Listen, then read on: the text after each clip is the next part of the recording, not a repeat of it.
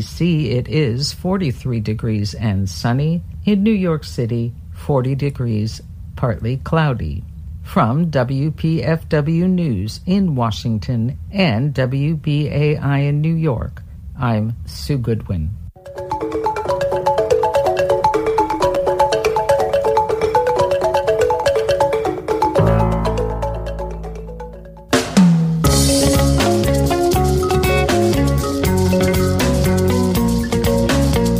Welcome to Africa Now. Today's show features Reflections on Malcolm X, Part 3, Applying Malcolm. Africa Now is next.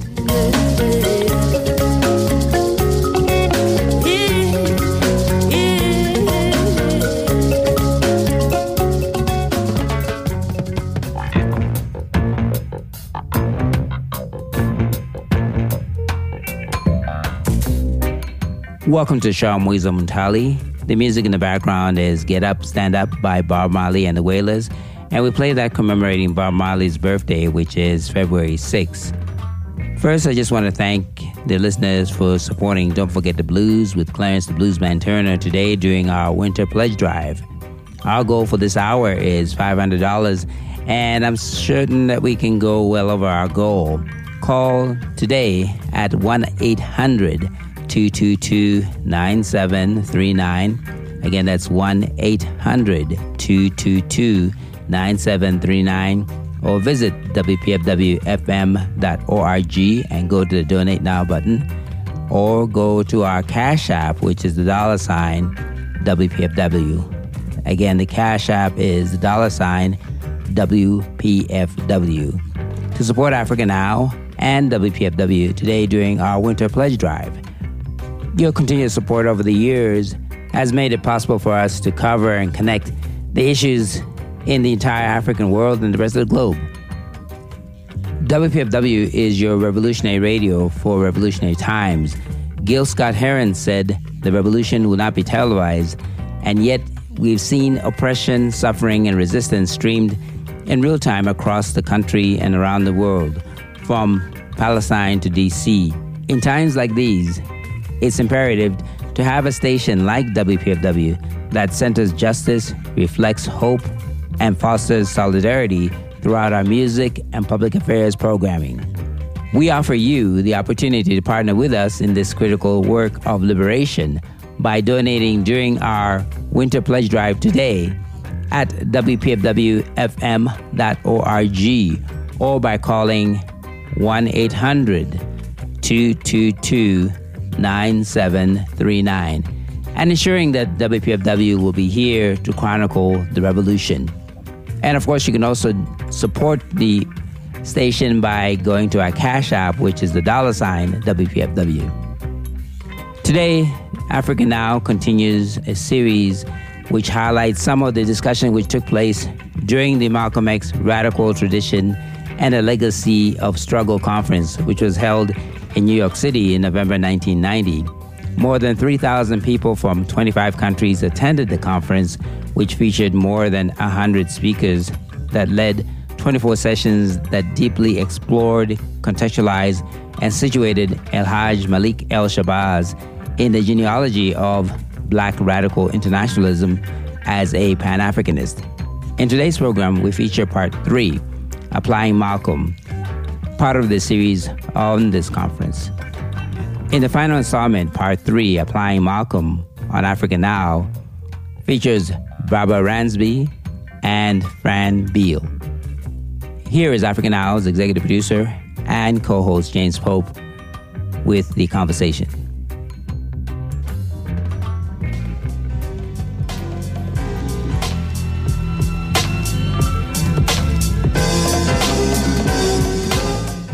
Thank you for tapping into Reflections on Malcolm X through the 1990 Malcolm X Radical Tradition and a Legacy of Struggle Conference.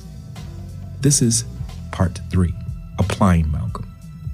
In this series, Africa World Now Project is sharing some of the sessions from this conference in an effort to engender serious engagement with Malcolm, not in the narrow confines of him as an individual or pigeonhole him to moments or sound bites, but to identify the tradition that produced Malcolm as a nexus a point of entry for many seriously trying to figure out what is to be done. More than this, we encourage you to visit Dr. Abdul Alkalimat's website to explore, read, and hear more of the conference. The archive link will be available in the description section as you locate the program via various podcast platforms. Our show was produced today in solidarity with the Native, Indigenous, African, and Afro descendant communities at Standing Rock, Venezuela, Cooperation Jackson in Jackson, Mississippi, Brazil, the Avalon Village in Detroit, Colombia, Kenya, Palestine, South Africa, Ghana, Haiti, and other places who are fighting for the protection of our land for the benefit of all peoples. Listen intently, think critically, act accordingly. The next one is Barbara Ransby.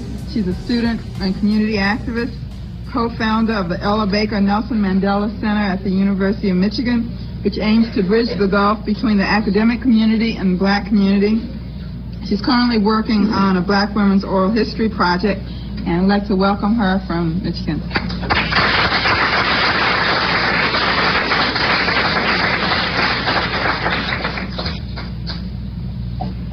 Well, I'll try to be brief because I'm anxious to hear what this audience has to say about some of the things that were thrown out, and also fortunate to go behind uh, sisters who've already articulated many of the points which I think need to be brought out uh, in this session. Um, I'm very happy to see this room overflowing. I think this represents a lot of progress in terms of the black liberation struggle, that we can have a session like this and have standing room only. Uh, that we can have the lively discussion we did uh, with Bell Hooks last night, and hopefully uh, a lively discussion that will test the, the limits of this time frame that we have. Um, I want to talk about mainly three things. Uh, I want to talk about the ideology of black women's oppression today and how we need to define it more sharply, uh, the obstacles in doing that. Three aspects of that are the, the uh, male-centered definition of oppression, which I think we see coming from a number of angles uh, at this juncture, from a number of black male intellectuals as well. Uh, the definition of family and the attacks on the black family we see in the current dialogue among sociologists and others who defined our families as broken, as Maxine uh, alluded to in her presentation. And finally, the cultural uh, onslaught of a lot of misogynist uh, representations of black women in popular culture. I think we need to come to grips with um, these various forms of attack upon black women if we're going to define uh, liberation for black men and women in this period. We've seen over the past few years a reemergence of a very male-centered definition of the suffering, oppression, and exploitation of African American people. In Jawanza Kunjufu's book, Conspiracy to Destroy Black Boys, he argues for the paramountcy of black male oppression, tacitly implying uh, that, that black women's oppression is somehow less significant and less paramount. We see in Kunjufu's work a resurrection of Moynihan's pathological black family. We see it dressed up in blackface and are expected to swallow it. Numerous pamphlets, articles have highlighted the crisis of the black male. We often allow this to creep into our language when we say we're concerned about our children, but especially our sons. When we say especially our sons, does this mean less significantly our daughters? Public programs, in fact, are being designed geared exclusively for the needs of young black men. As African American women, as mothers, wives, sisters, daughters, and lovers of black men, we are and should be desperately concerned about the suffering and oppression of African American men and pledge ourselves to struggling side by side for a more humane vision for the future of all our people. However, we cannot allow the oppression of all black people to be made so gender specific that it negates and minimizes, however indirectly, our own suffering and subjugation as women. Such, such a male-centered definition of black oppression is detrimental to the future and progress of all of our people.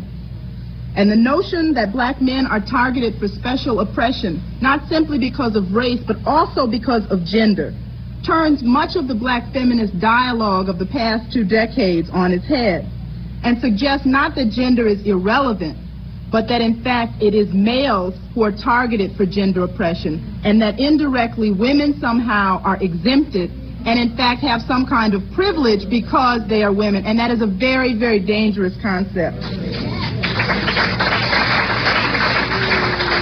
It is the resurrection of a concept we heard by a lot of white historians in discussing the history of slavery. A number of, much of the literature on slavery for a while argued that in fact slave women were exempted from many of the bu- abuses suffered by male slaves. In fact, we see in much of the more recent literature by black feminist scholars uh, that in fact black women suffered the double abuse of not only being reproducers, but being producers as well. Slave masters would often dig holes in the ground to accommodate pregnant women who had to lay face down for floggings for being uh, uppity in some cases. So we see that throughout the history, black women have suffered side by side with black men and suffered doubly the burden of sexism. We have to be very cautious and very skeptical about any theory that dissects out sexism from the experience of black women in this country.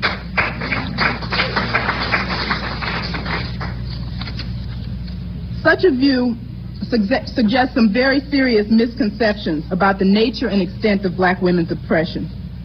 Two main things that are often put forth in arguing for the special oppression of black men is, is the prison system as it impacts upon black men, and it does impact very seriously and very negatively upon our brothers. And secondly, the devastating impact of drugs and violence. But black women, too, are victims of prisons and violence. Literally, black women are thrown into jail in disproportionately high numbers to our fe- white female counterparts. But on another level, black women are trapped in the prison of poverty, underemployment, homelessness, and hunger. More than 50% of black children are under the poverty level. Who are the caretakers of those children but black women? Teenage pregnancy, dead-end jobs with slave wages are uh, other prisons for thousands of black women. And when you enter the welfare system, as perhaps Sister Miriam Kramer will tell us about in a minute, it very much resembles entering a prison environment. You are processed to the hilt. You are given a case number. You are stripped and searched to the bone by social workers poking, probing, and monitoring every crevice of your life. If that is not prison, I don't know what is. And in terms of violence, black In terms of violence, black women are beaten and killed daily with impunity. The media coverage of the recent uh, Central Park rape case, in contrast uh, to the brutal murder of a young black sister the week before, suggests the lack of value placed on the lives of black women in the society.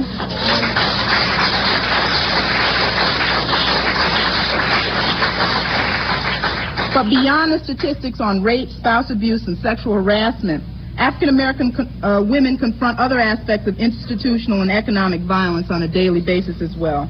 Reproductive choice is increasingly a non-reality for black women with the erosion of Medicaid funding for abortion. Vernice told us about this, and we should take this attack upon us very seriously. In essence, Roe versus Wade has already been reversed for black women. This is an act of violence against women who are denied the basic choices over their lives and their reproductive capacities.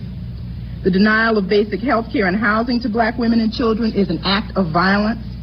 And the concentration of black women in dead-end service industry jobs at slave wages is another act of violence against black women. So while our brothers are disproportionately victims of homicide and the prison system, sisters too are suffering long and torturous deaths in tiny roach-infested cells reserved for black women and children. The second component of this whole discussion about gender and black liberation, and very related to the first, is the current media hype over the so-called demise of the black family. We are fed some very dangerous and limited and narrow statistics about the breakdown of the black family, which essentially documents the rise in black female-headed households as evidence of this breakdown. Because a woman is not connect, connected to a man at a particular moment in time, does not necessarily mean her family is dysfunctional or she is broken.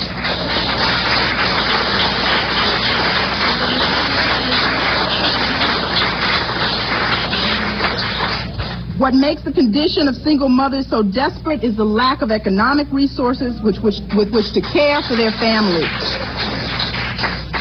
This definition also denies the reality of our lesbian sisters who are in quite functional family relationships and love relationships without the presence of our brothers. We have to deal with that.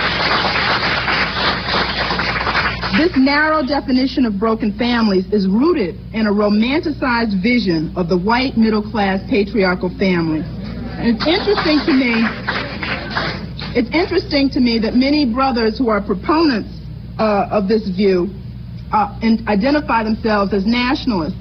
Now, if it's not an assimilationist approach to attempt to model yourself after the Cleavers and Donna Reed, I don't know what is. This has never been this has never been an accurate reflection of the black family anyway. We have since slavery had elaborate kinship networks, extended family structures, and fictive kin to serve as surrogate parents for children when that was necessary. So the, the traditional patriarchal family structure has not, never been something that's been a reality in our families and in our communities. This does not mean that men are not important in our communities. They are, whether we are married to them or not. We have fathers, we have sons, we have brothers, we have neighbors. This definition of broken is one that, that does not fit uh, the traditional heterosexual patriarchal model. It suggests a warped sense of what families ought to be about. In any case, the entire media hype about the black family has been both racist, has been sexist, racist, and elitist. We see in Bill Moyers' TV pseudo-documentary a graphic illustration of the dangers of these myths currently being perpetrated. Bill Moyers, by the way, was the person who initially uh, introduced Moynihan's report to Lyndon Baines Johnson and urged him uh, to incorporate it into a very famous speech he gave at Howard University about the, the crisis of the black family and the matriarchal black family structure.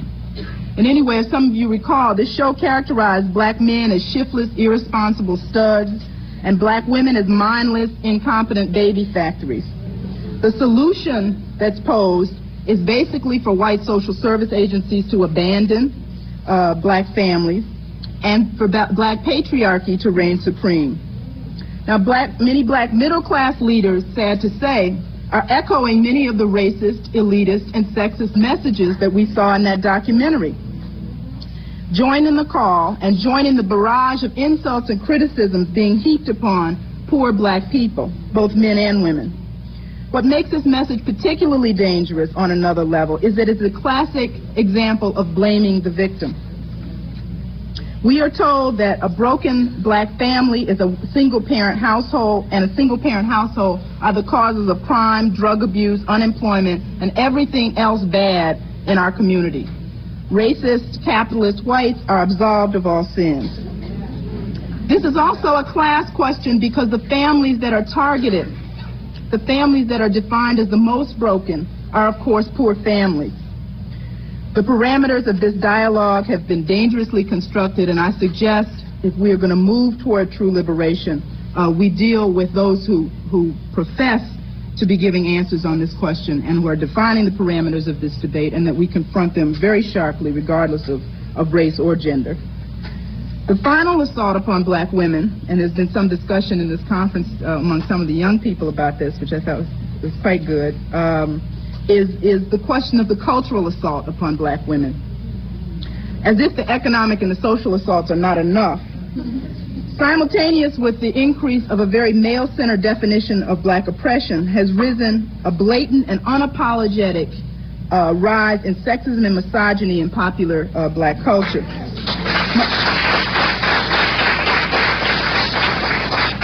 Most notably and profanely in the lyrics of video, uh, the lyrics and videos of groups like Two Live Crew. Now we could get into Two Live Crew. Now, last night, two brothers raised the question: Can black men in a white racist society be sexist? I think Two Live Crew help us to answer that question. In essence black men are not at the centers of power in this society, but we have all heard of the concept and punching bags. You are collaborating with a white patriarchal system that has oppressed us all.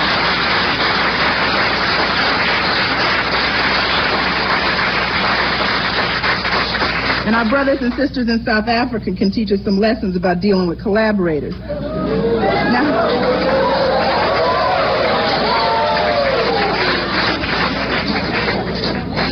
I think any way you cut it, any way you cut it, people who put forward these ideas are not only enemies of black women, they're enemies of black people, and whether they're black or white. And sometimes they can more effectively be enemies of their pe- uh, people uh, when they are not white.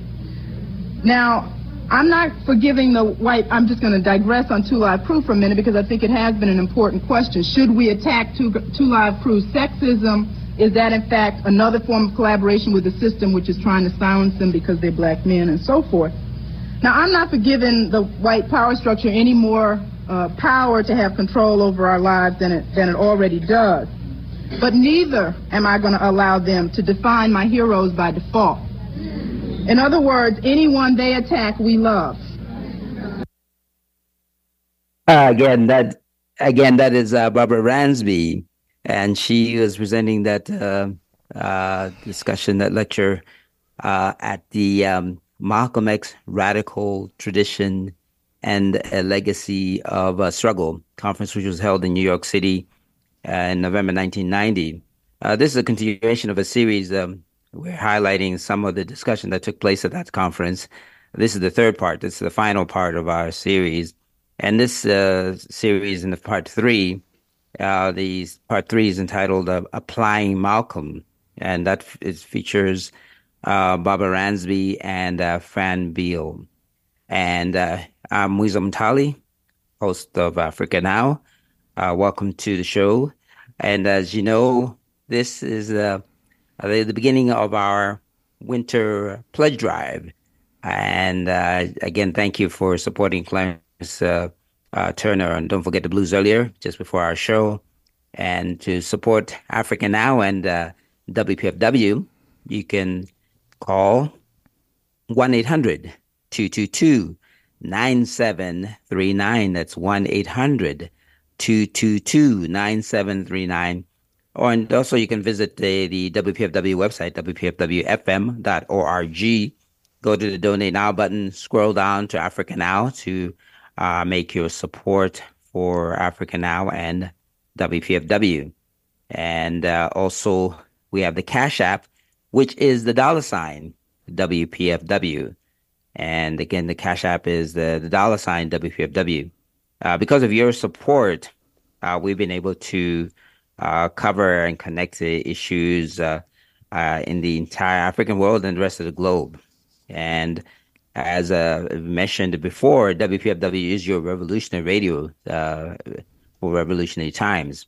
And it's the only place you're going to hear such, uh, such programs that we have today, for instance, the um, the this conversation looking at Malcolm X, really contextualizing and also deeply exploring uh, Malik El Shabazz in the genealogy of Black radical internationalism as a Pan Africanist. Again, go to the phones to support Africa Now and WPFW at uh, 1 800 222 9739, or you can also make your support uh, on uh, WPFWFM.org on the donate now button, scroll down to Africa Now uh, on step one and uh, indicate how much you'd like to donate.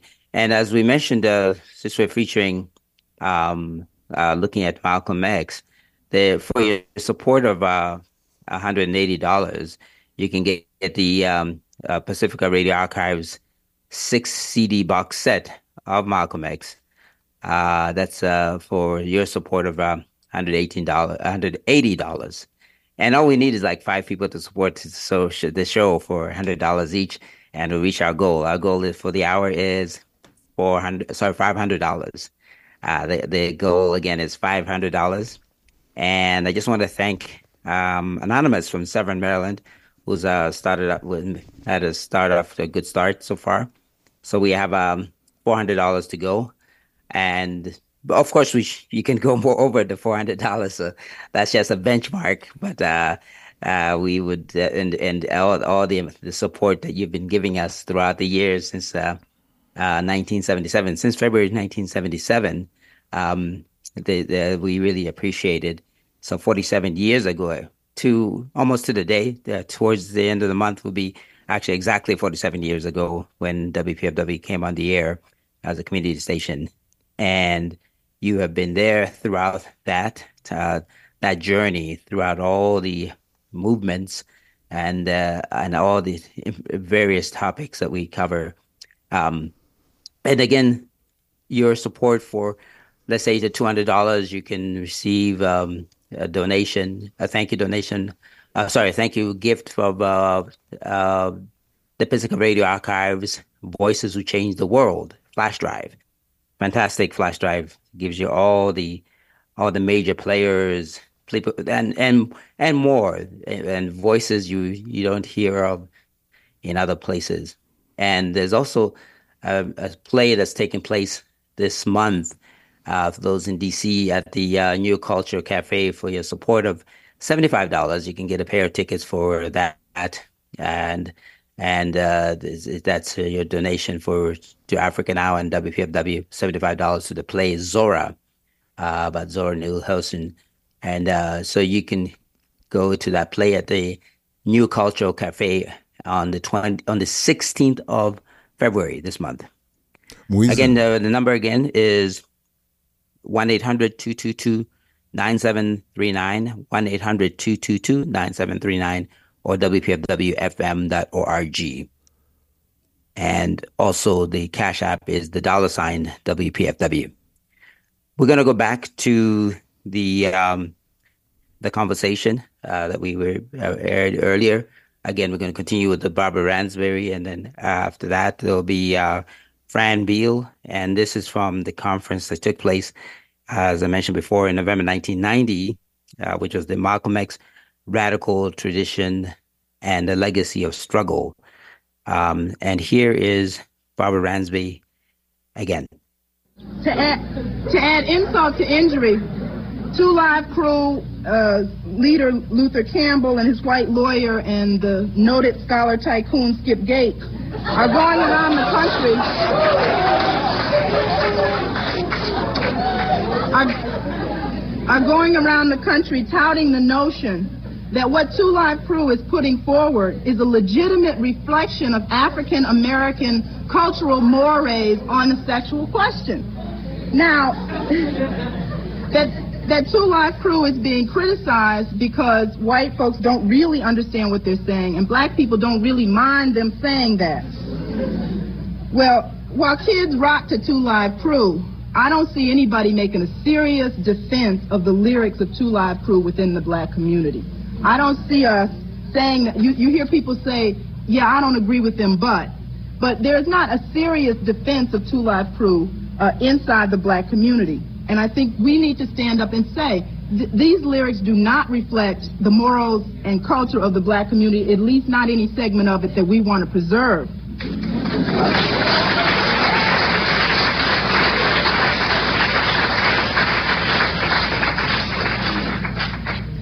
So I think while we shouldn't call for the government to censor Two Live Crew, the black community should censor Two Live Crew.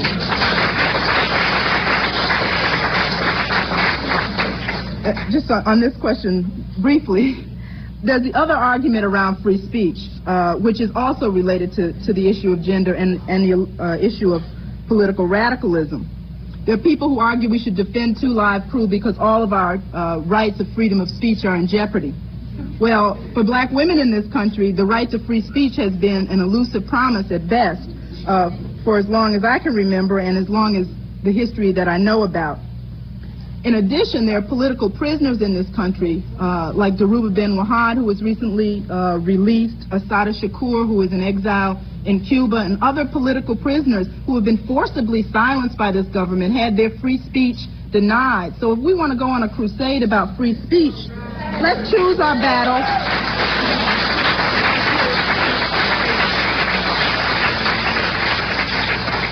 Let's choose our battles and perhaps come to the defense of some people who have something worthwhile to say. Okay. All of these trends discussed, I think, represent a whole wide range of assaults upon African American women, an attempt to marginalize African women, African American women's experiences in the current dialogue about black liberation, and these trends must be reversed. The question is, how do we do this in practice? And I want to take the opportunity, um, which Vivian had asked me to do at some point in the text, to talk a little bit about some of the local struggles that have been going on in Ann Arbor. I think in our small way, we have attempted to address the question of race, class, and gender, not as an intersection, but as a symbiotic relationship. We often hear this discussion of the intersection of race, class, and gender as if these are three uh, separate units colliding uh, at some uh, metaphoric intersection. But in the lives of black women, these three variables uh, coexist simultaneously. And when we come to grips with that, we see the radical potential in organizing among poor and working class black women. Uh, in a pyramid system such as we live in, the people on the very bottom, the people oppressed not only by class and race, but gender as well, have some of the greatest potential for uprooting that pyramid because if you push it up from the bottom, uh, the whole thing is made unstable. And I think that is part of the radical potential that black women have uh, in this country today. One of the things that we tried to do is also address the class question, which is at the crux of the black liberation struggle um, today, in my opinion.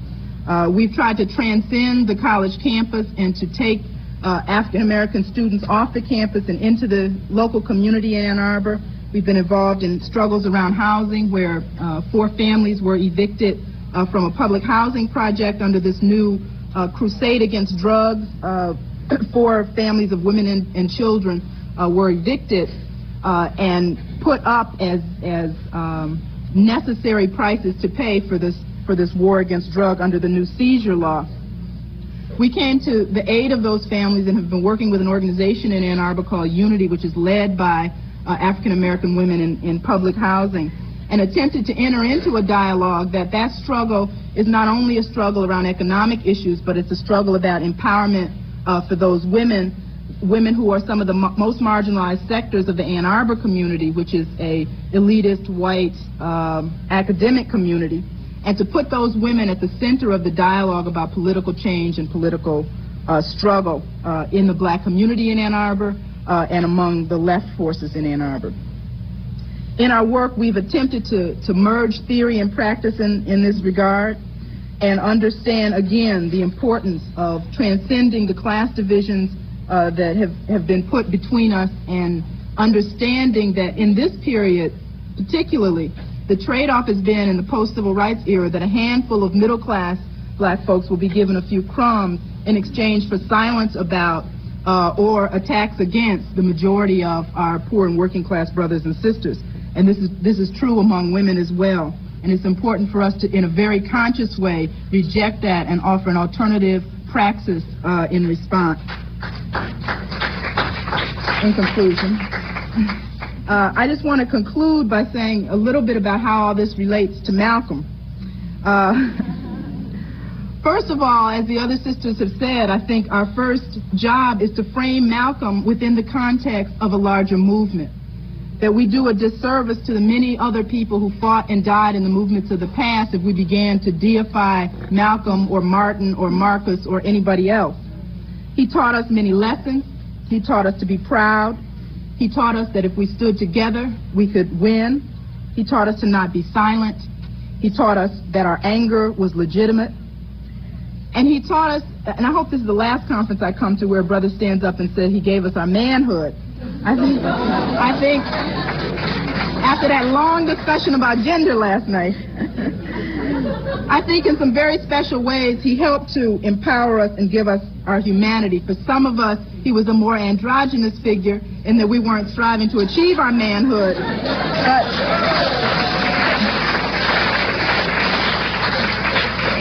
but I think but I think Malcolm, one of the things that Malcolm uh, represents, which has been a, a wonderful theme in this conference, uh, has been the importance of carrying on, the importance of learning from our mistakes, the importance of humility when we make mistakes, and to reject the kind of arrogance that stagnates our movements time and time and time again. And in the spirit of Malcolm, I think the next phase of the struggle has to be one that not only incorporates the issues that Malcolm addressed uh, intensely and repeatedly and very well for all of us, but many of the issues that he didn't address as well, such as sexism and homophobia. And I hope we take up that mantle.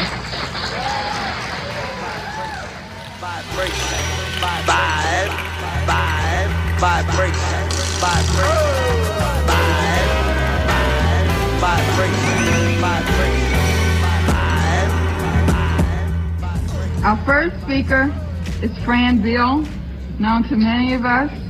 Her, her activism began with SNCC and the struggle in the South during the 60s. She was a founding member of the Third World Women's Alliance. She's a former associate editor of Black Scholar magazine and is currently a freelance writer on national black politics. Welcome, Fran.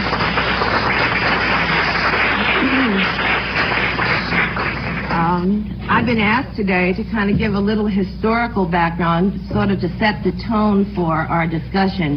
Uh, you know, just in terms of thinking about presentation, I had to kind of take my mind out of my head and kind of throw it back uh, 25 or 30 years to try to remember what the situation was like there, because a lot of young people uh, don't realize that a lot of the question, the very question that we're dealing today would not nor uh, automatically have been on a conference agenda of this time. It was not a it was not considered an issue. No one had really raised the question in a mass type of a way yet. Obviously, in black women, in the history of black women, there were a number of individual women who had taken part in the suffragette movement and had taken a part in other movements, and certainly had spoken within the black community around the situation of, of women. At the time, though, when a number of us were involved in the civil rights movement, obvi for obvious reasons, the key thing that we were fighting was white supremacy.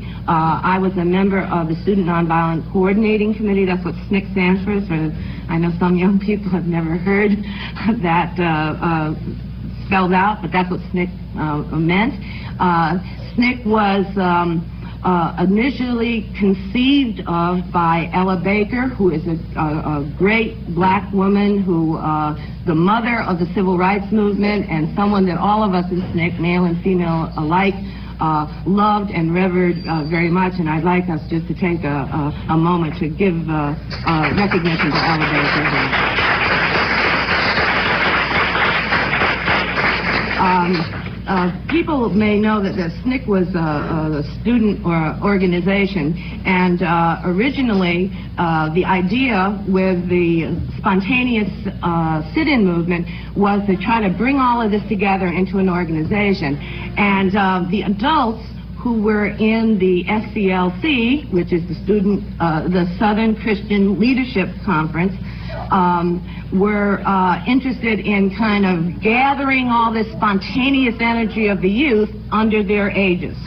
Um, Ella Baker, on the other hand, had a, an extremely um, uh, open and questioning mind at all uh, times, and she herself uh, had been struggling in the um, uh, behind the scenes very much in uh, the first in the NAACP and then in SCLC never uh, uh, achieved the kind of national recognition except for people who are actually in the movement who really know knew what were going on.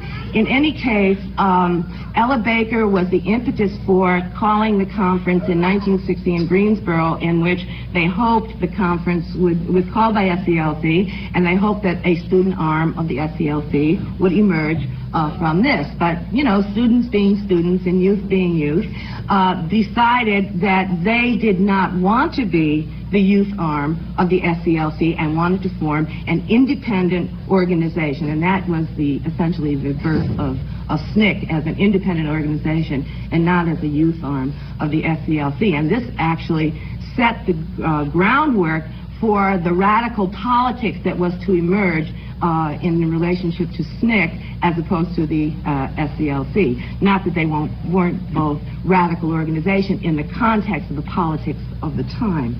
Um, in any case, um, getting to the, um, the Third World Women's Alliance. Um, the Third World Women's Alliance was uh, actually founded in 1969. Um, its name at that time was the SNCC Black Women's Liberation Committee, and it was actually founded by um, several members, New York and Washington, D.C., as I recall. And there was a lot of debate uh, within SNCC whether we should have uh, such an organization. Uh, some people felt, well, there's no need for a separate uh, women's organization. It's divisive and the role of the women is whatever they do uh, in the in the organization. Um, however, there were a lot of things going on external to um, SNCC where women felt that there were some very backward ideas being propagated around the concept of women and that in fact it would be a very good idea for us to have an explicit women's organization that specifically took up the gender related, although we didn't use that term at the time, but the specific problems that women face uh, in society at large, uh, as citizens, uh, within the uh, civil rights movement, and amongst ourselves as, um, as women. Um, and in fact, uh, the Black Women's Liberation Committee was founded with um, the uh, in how shall I say it? Not exactly in cooperation with SNCC, but it was voted on at the 1969 December SNCC staff meeting, and they said, "Yeah, go ahead, take the ball and run with it." Uh, uh, uh essentially. Um, and um, after that, uh, we evolved into the Third World Women's Alliance a couple of years later because we were approached in uh, New York City by a number of Puerto Rican sisters who said, there is no such organization on the Puerto Rican community. We would be interested in working with you. We think that our unities with the black women uh, are more significant than whatever cultural or ethnic difference there may, uh, that may exist. And in fact, we had quite a debate in the organization at that time, and it was the sort of, and a number of, when we, we finally voted on it, uh, the vast majority of women voted to become a third world organization and to uh, change the name of the organization to reflect that composition to the Third World Women's Alliance. There were You're listening to you're listening to Africa Now on WPFW 89.3 FM in Washington, D.C., your Jazz and Justice station. And uh, we continue a series which highlights some of the discussion which took place uh, during the Malcolm X radical tradition and a, a legacy of struggle uh, conference, which was held in New York City in November 1990. And uh, there were more than 3,000 people at that conference from 25 countries and uh, which featured more than 100 speakers that led 24 sessions that deeply explored and contextualized and situated El Haj Malik El Shabazz in the genealogy of Black radical internationalism as a Pan Africanist. This is the third and uh, final um, segment of the the the, uh, the, series that we had. This part three. Part three looks at the applying Malcolm and is featuring Barbara Ransby and Fran Beal.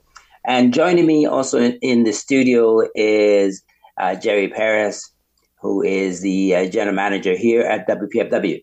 Jerry, welcome Thank to you, the show. Lisa.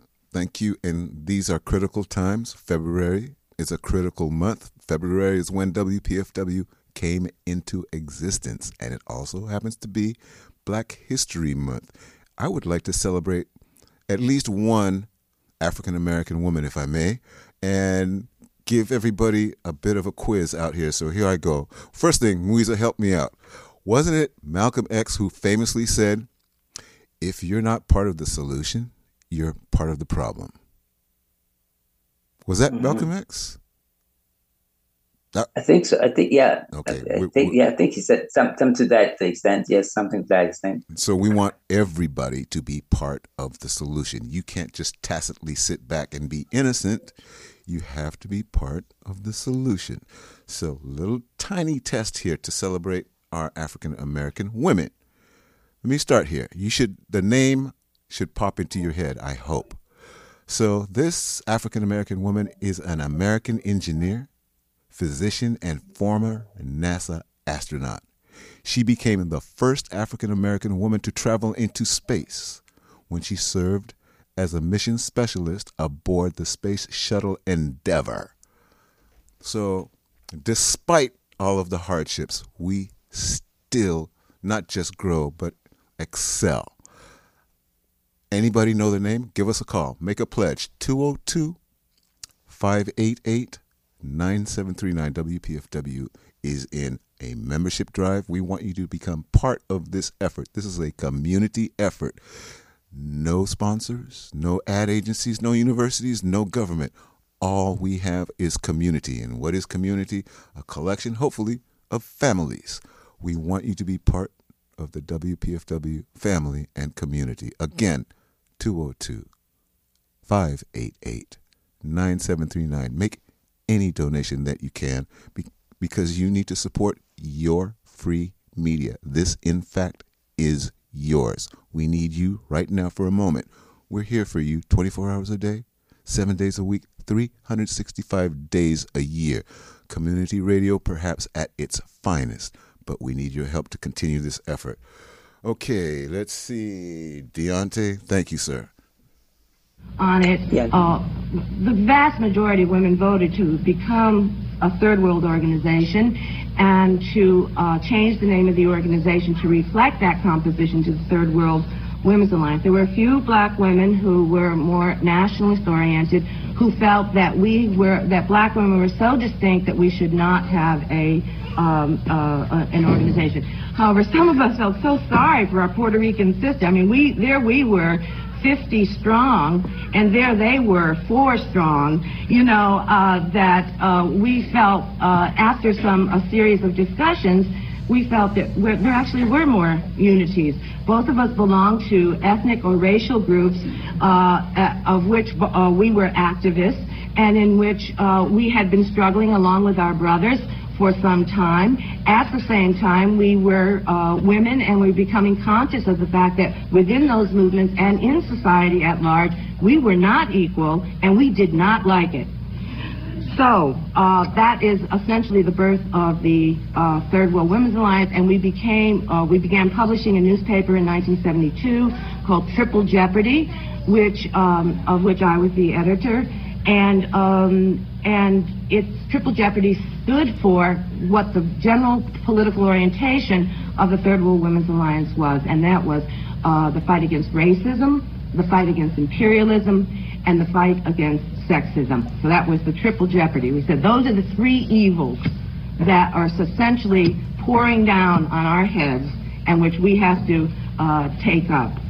Now, um, uh, and we did take up a number of struggles, not only uh, amongst the nationalists who we, we thought had a number of very bad ideas about women, 10 steps behind, and so on and so forth, and I'm going to go into that a little bit more uh, uh, thing. One thing I have to say uh, about it, um, I feel very free kind of speaking in this thing, but I remember the first time I went to speak on the abortion issue it was in 1971. It was up in Harlem, and it was amongst uh, a group of, of Muslims.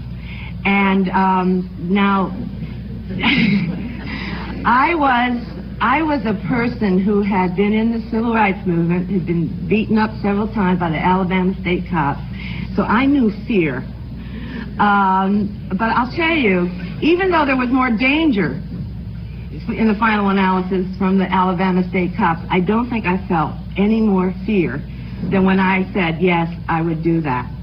Uh, and it was one of the first public speeches I had ever made, and there I was, you know, young and not experienced in doing speaking, but I felt very determined about this because I felt so strongly about it. Uh, I felt very strongly about the abortion issue, both for philosophical and for personal reasons. I went to a high school which very few black women went on to college, and uh, there were four of us, five of us, uh, from that high school that went on to college.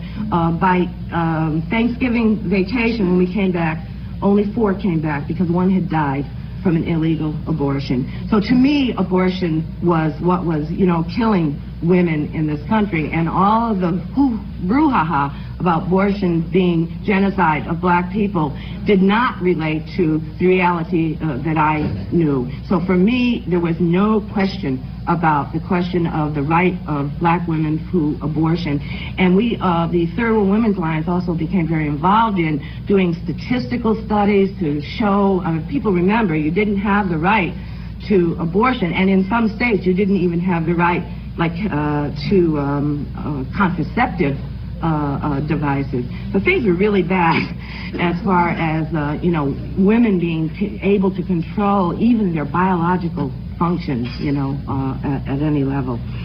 In any case, um, the Third World Women's Alliance began to take up a number of struggles both within the women's movement as a whole because we felt that we were women. We felt that uh, we had just as many concerns as a number of the white women around there, but we felt that their lack of concern and uh, orientation towards minority women, black and Puerto Rican women in particular, and lack of concern on the class questions of working class and poor women made it very difficult sometimes to work with these other women. So we often found ourselves in the context of the women's movement raising the anti-racist banner.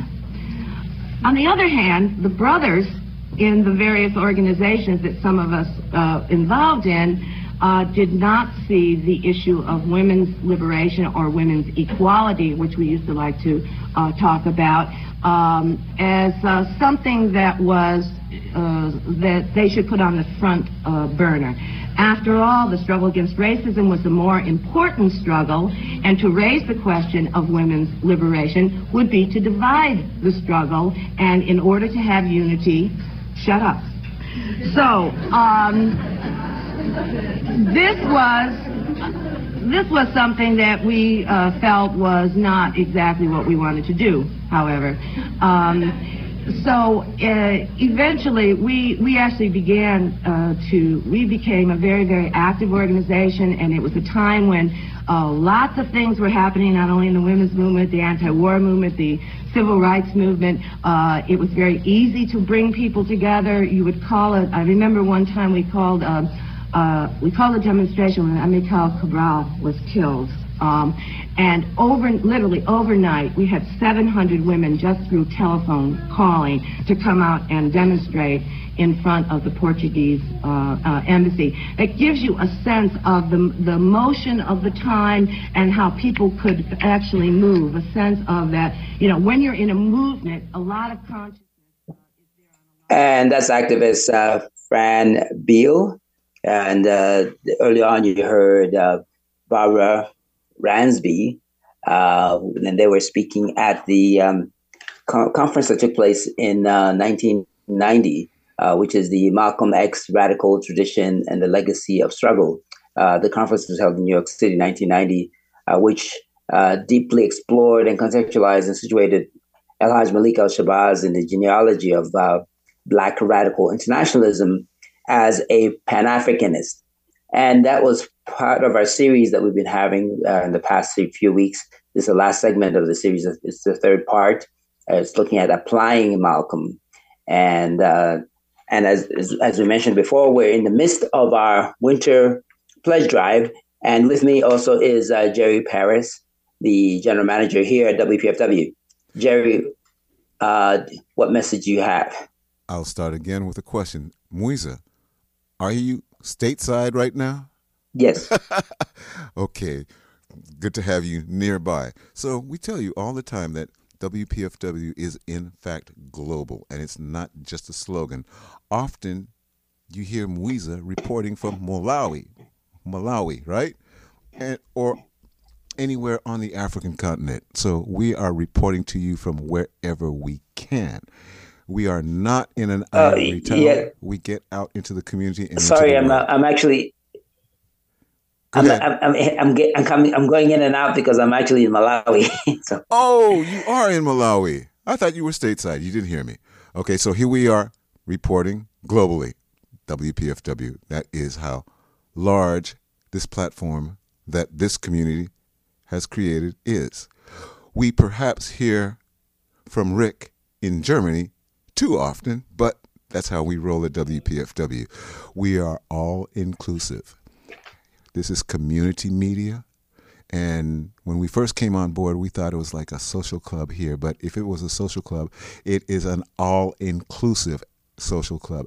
Everybody is invited in, everybody is a, a, part of this family. All you have to do is make a phone call and join 202 588 9739. I'm getting the rap signal. Thank you, Mwiza. Yeah, also a website, wpfwfm.org, and uh, uh, 1 800 222 9739, and also wpfwfm.org. Uh, sorry, uh, uh, the web, the uh, web, the um, WhatsApp is the, the the Cash App rather, not WhatsApp. Cash App is the dollar sign WPFW. Up next is headline news, followed by Shine Anan, and also followed by Sophie's Parlor. Thanks to our executive producer and co-host James Pope, and also our Africa Will Not Pro- Project Collective of Tasmin Siddiqui, Dr. Keisha Kamperi, and Josh Myers, and Kurt Odison, and our volunteers, uh, and um, uh, Chanda Koza, and our engineers,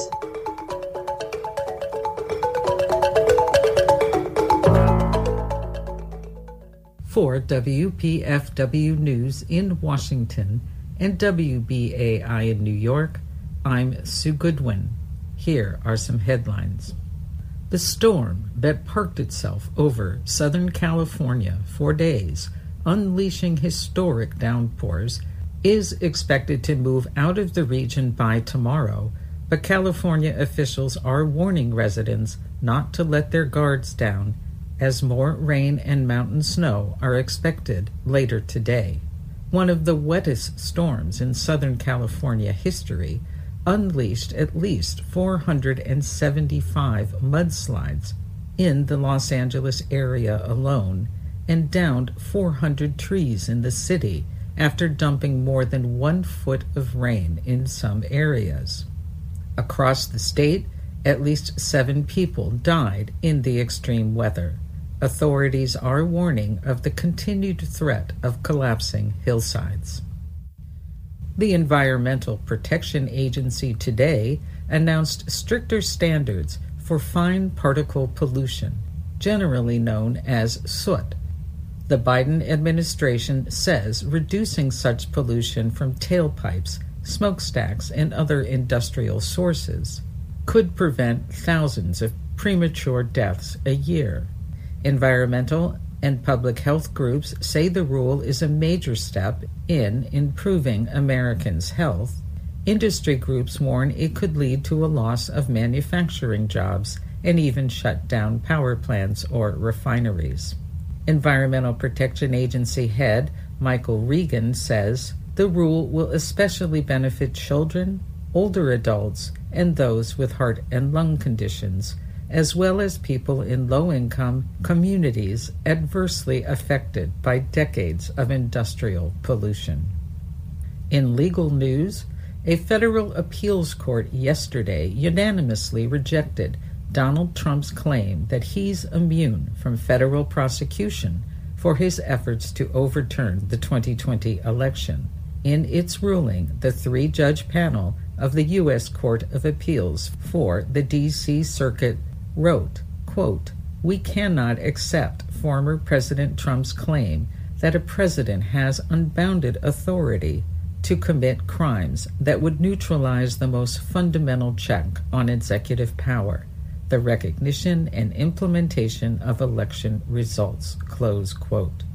The judges went on to write, quote, Nor can we sanction his apparent contention that the executive has carte blanche to violate the rights of individual citizens to vote and to have their votes count. Trump has vowed to appeal the ruling, possibly to the Supreme Court. And a key vote is expected in the Senate today to open debate on a $118 billion immigration and foreign aid bill and is likely to fail due to Republican opposition.